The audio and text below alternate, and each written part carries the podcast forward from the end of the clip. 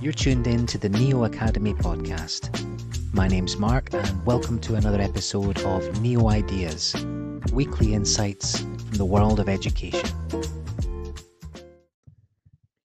Higher education adopts extended reality. Those at the forefront of innovation in higher education are always on the lookout for ways to enrich the learning experience for students and appeal to new generations of digital natives who are open to new things. One technology that's recently caught the attention of universities is extended reality, or XR. But what exactly is XR, and how is it different from augmented reality, AR, and virtual reality, VR? Extending our own reality, a true game changer. XR is an umbrella term that encompasses both AR and VR, and as well as any other technology that ex- extends or enhances our perception of reality. AR is a technology that overlays digital information on the real world, like Pokemon Go or Snapchat filters. VR, however, immerses the user in a completely digital environment, such as in a video game or virtual campus tour. XR combines elements of both AR and VR to make them greater than the sum of their parts. Sounds amazing? Well, yes, but a typical concern is the cost of creating and maintaining XR content, as it can be pretty expensive.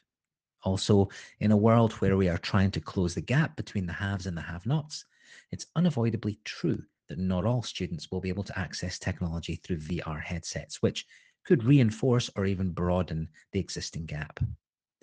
However, the cost of creating and using XR continues to decrease, and there is an argument that using XR instead of a physical learning environment costs decrease by more than 50%. Add this to more and more students and faculty becoming familiar with it, and it's likely we'll see more and more universities adopt XR as a fundamental technology in their teaching, learning, marketing, recruitment, and research. A survey showed that 40% of universities had already used XR for, quote, a few projects at least. But the wow factor comes from 90% of them saying they would significantly increase XR adoption in the next five years. XR in higher education, examples of how it can be used. So, how are universities using XR to improve the higher education experience? Here's a few examples. Some universities are using XR to create virtual labs for science and engineering students. This allows students to conduct experiments and interact with equipment in a way that would be impossible in a traditional classroom setting. For example, students at the University of California in Berkeley can use XR to conduct virtual dissections of frogs and fish, which is not only more cost effective, but also more humane. Frogs are huge fans. XR can also be used to create interactive and engaging learning experiences. For example, the University of Sussex has developed an XR app that allows students to explore the human body in 3D. This allows students to understand complex concepts in a way that is much more engaging than reading about them in a textbook. Marketers, you need not worry, you won't be left out here. XR can also be used to market universities to potential students.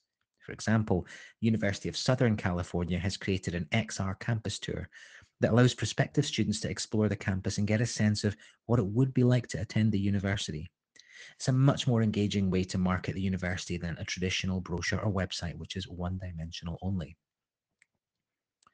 The University of Leeds has developed similar technology, and research shows that the immersive experience and ability to personalize it will help an institution engage a much wider audience of international students and increase conversions. Not everyone can actually visit the campus before commencing their studies, and let's not forget about the huge emissions from international student air travel. Lastly, in research, XR can also be used to create simulations of complex systems. For example, researchers at the University of Oxford are using XR to create simulations of the human brain, which can help understand how different parts of the brain work together and help to communicate that to others. Just wait until they connect AI and quantum computing to simulate complex modeling. These are just a few examples, but the possibilities for the future of education are only limited by our own imaginations. Time to get excited, and Neo is definitely keen to hear more about your thoughts and experiences around this new technology. So do reach out.